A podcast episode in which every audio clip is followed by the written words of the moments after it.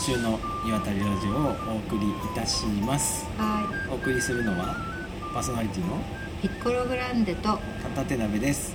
よろしくお願いします。はい。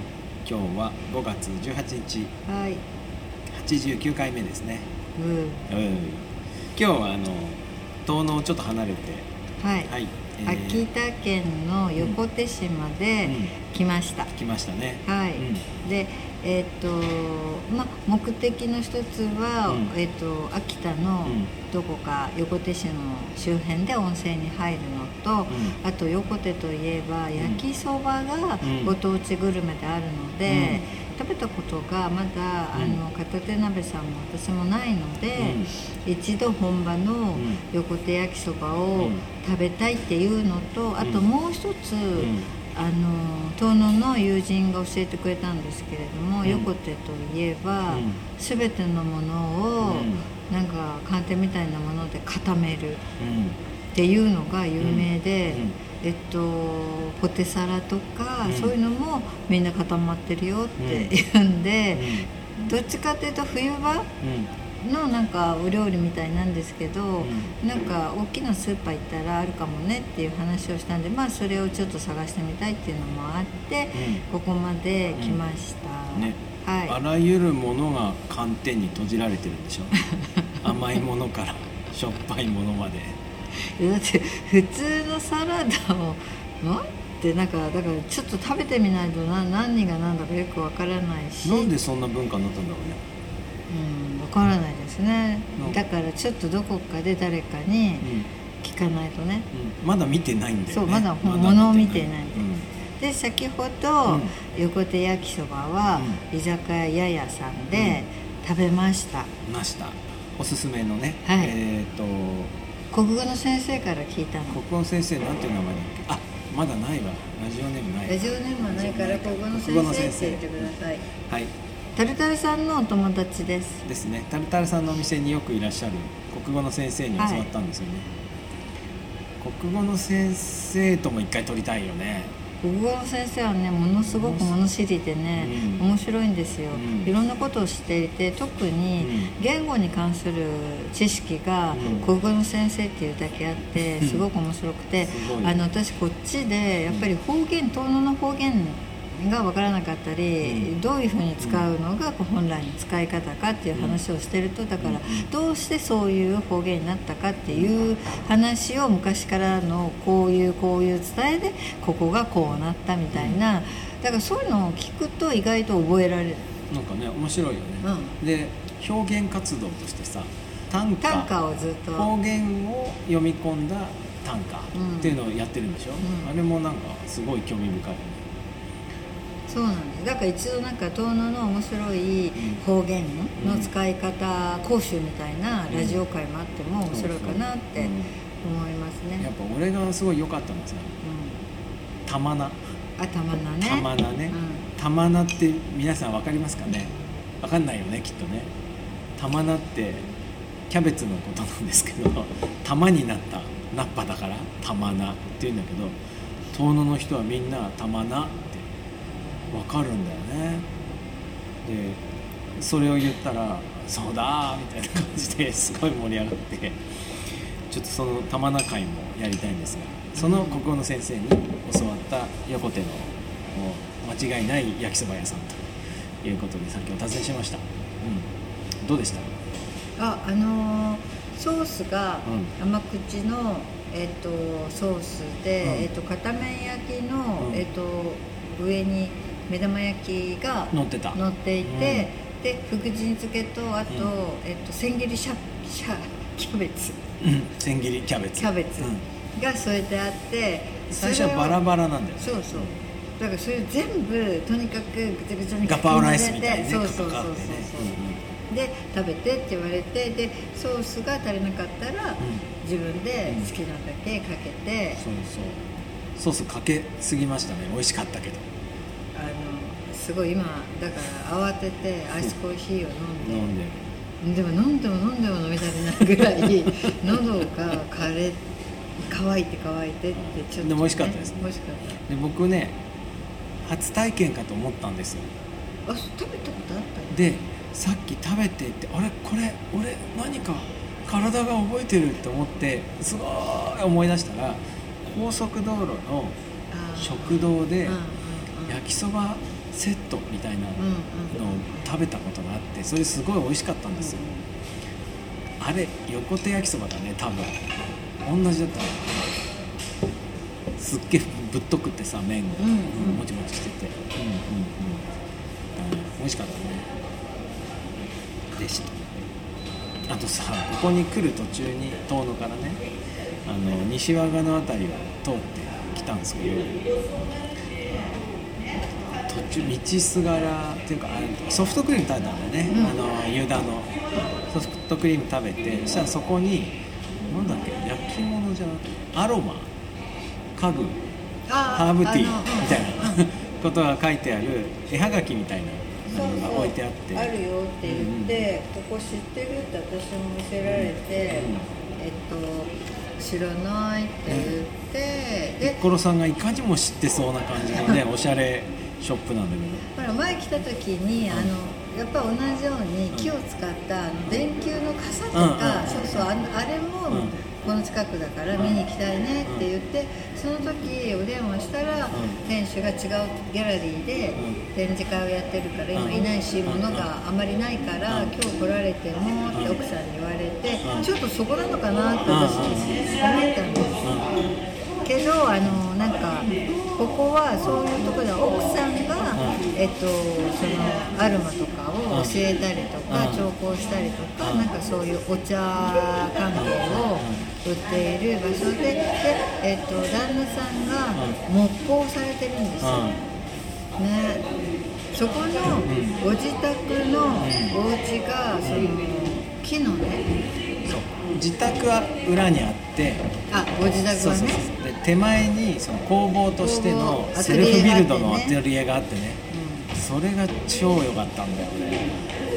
でそこでちょっとお茶が飲めるのかと思って入っていったら、お茶は飲めないけれども旦那さんがちょっとお話をしてくださって、まあちょっといろいろその、まあいろんな話を聞いたら旦那さんがうん。仙台の方で、奥さんが西和賀の方でって、で4年前かな、うん4年前って言ったね。こちらに移住されてきて、うん。でご縁があって今のうん。その土地にセルフビルドで。だから、あの奥にうん、うんもともと人が住んでいないそうね。元農家みたそいうな、ね、そうお家があって、うん。でそこを借りて、あ川板が借りて、うんうん。でその手前に、うん。斜面にね高床式のこうアトリエがあってそれがね超良くてあのどうやって作ったんですかって聞いたらいろいろ細かく教えてくれて俺は自分でもやるって思ったね。あれは良かった。ずっとそんな話をいつもしてたもんね。そう。で、まあ、一番最初その基礎から立ち上げてその床を張るところまでがもうすごいハードル高いなと思ったんだけどもうなんかその手があったかって感じの立て方をしててああもうもう真似するって思った。いやでもなんかあの何？先に床を作ってね。そうね。で屋根が一番最後で、でこう壁っていうか壁の板をあれビヨンって立てるわけですよ。あのだからフロアがウッドデッキの作り方で作ってて。うん。でウッドデッキの上に 2x4 の建物が乗っけてあるっていう感じの。だからまあうん。あれでかい家具なんだよきっそうそう。と家っていうよりねそう。そうね。なんかいやだからすごい面白いな。だから屋根が一番最後っていうところ作業してて雨が降ったらもう全部びしょびしょになっちゃって。うん。そしたらあの広辞苑とかで使ってるみたいなさそうそう。床床を何度もでピッピッて水切るって言ってたもんね、うん。やってるって言ってていやーよかったねなあれ真似して作りたいわ俺も。あのなんか特注のオーダー家具とかも作っていただけるみたいですし、すごくいい方たちでしたね。なんかその西和賀の、えっと、移住者の相談も受け付けるんでしたっけ？なんかなんかそういうののそういうのを任命されちゃってるんですよね、そう。力になってくれるんでしょ、うん。西和賀に移住したい方はねぜひはい。ノッカさんをお尋ねになるといいと思います家具と、オーガニックグッズと、ん。ハーブティうんーです。です。で飲めるわけじゃない。そこでねちょっとこのあのなんかあのはがきがね喫茶店風だったから。はがきが素敵でテーブルと椅子があってハーブティーってこういう書いてある家具ができますうんできますよよっって話だよね。でも本当素敵な場所だった。ねよかったねこれならこういうとこ住んでこうやって暮らしたいなって思うよね。うん。でそのお隣に、えっと、今度は窯元があって。焼き物をやってるね、菊池さん。菊池さんっていうおじさんがあの一人で焼かれていてちょっとお話しさせていただいたら意外と近いところでものすごい知り合い ねちょっとびっくりしましたね、がいることに分かって、ね知り合いの人も知ってたしその人があそう奥さんも知っててしかもその人その知り合いの人はその人の集落の裏に一時期住んでたことがあって盛大にお迎えの会をしたけれどもフェードアウトしてたっていう。知らない間に。知らない間にいなくなってたってことを聞いてすごいらしいなと思って。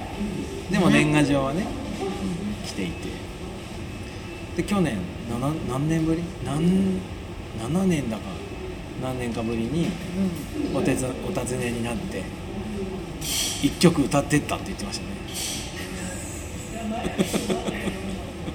いや最高だなと思いましたけど。らしいなと思って、でもその陶芸家の菊ちゃんって方がものすごくいいおじさんでね、うん、本当にもういいよね。あれもう絶対嘘つけないタイプの人っていいよね。なんかそういう方たちがあのちょっとした空間挟んでこう両隣にいるっていうのが 西側に引っ越したくなってたでしょそうそう。なんかもう吸い寄せられるわーって感じ。なんかあの辺それにもうちょっと奥の方とか横にもなんか土地がうんバーってね。みたいな。やっぱりそれなんかそこの通りがなんかそういう風なこう、アートな通りになる予感がちょっとするじゃない、うなんかあんだけの人たちが来るとここで何かやりたいっていう人たちができてくる、うん。と思う。だから何かそういう風に例えばあのどっか移住してね、ん。何でもいいんですよ。ガラスでも絵でもうん。何でもいい。別にそういうんじゃなくても、ん。何か仕事とん。自然とん。何かこうそういうものを一緒にされたいってことはぜひ西和賀を、ね一回行くべきですね、うん。で西和賀の街の中もあの前々前回ぐらいでしたうんうん。あのホットユタとか行った時も、あのものすごくこじんまりしていて、住みやすい感じ。で、えっと、その方たちのとこまで車飛ばしていくとこの横手市が車で20分ぐらいうんうんなんですよ、なんかもう横手市はすごい大きな都会なので、スーパーも何でもあるし、便利ですよね、焼きそばも食べられるしね。焼きそばも食べられるし、なんだっけ？ほらなんとかもあるし全然都会じゃんって言ってたの。なんだっけ、えーコメダだっけ？米田違うコメダじゃなくてなんだっけ？何かもあるしすごい都会じゃんって私ねなんかすごい言っててなんかあったよね、うん。ブックオフじゃない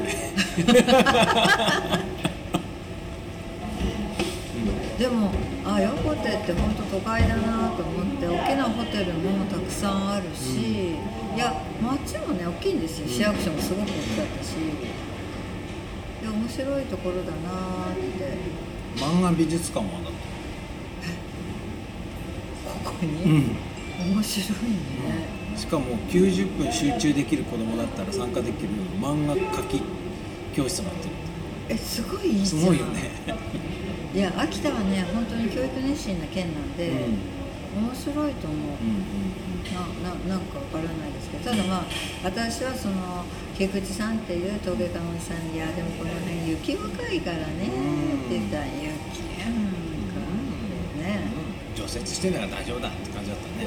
でもなんかあのログハウスっていうかあの家具屋さんにも言われましたけどやっぱ年々雪がすごく少なくなってるってどこも同じなんですね。だからみんな3月になってもう雪降らなくなってきてさーっと溶け出すからだからそうすると遠野の方が多分絶対寒いんですよ。寒いのは寒いもんね。多だからもうきっとこっちの方が全然暖かいから、うん、なんか遠野はねほんと寒い。私今でも朝夜は暖房つけちゃうの、あそう。5寒いよ月もう半ばを過ぎたのにあでもうちもついてるわ。でしょ、うん。みんなついてるんだよ遠野は。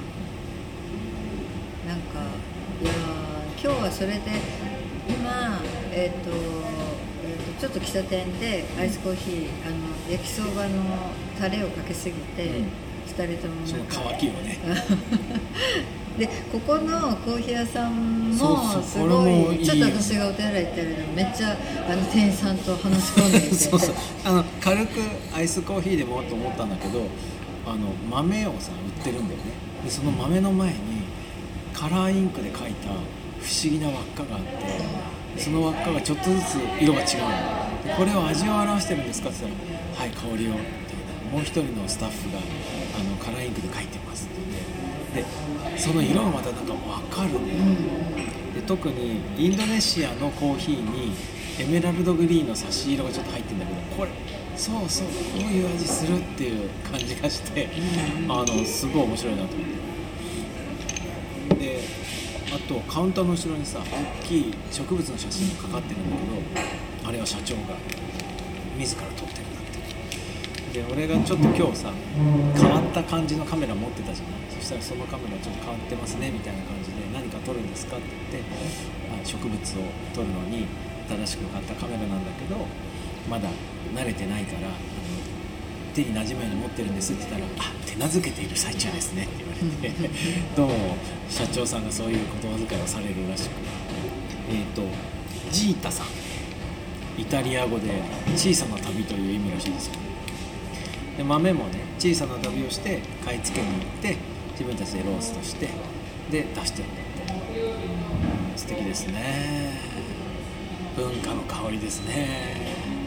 今日は出会う人出会う人全てがうん。みんな良かった、なんかいいよね。その焼きそば食べた、ん。あのお店のうんおかみさんうんもうんいい人だったし、そうだったね。なんかそこにいたうんおじさんたちもみんな面白かったし、ね。昼から3人ぐらいで酒盛り始めてましたよね。いい感じ。よかったね。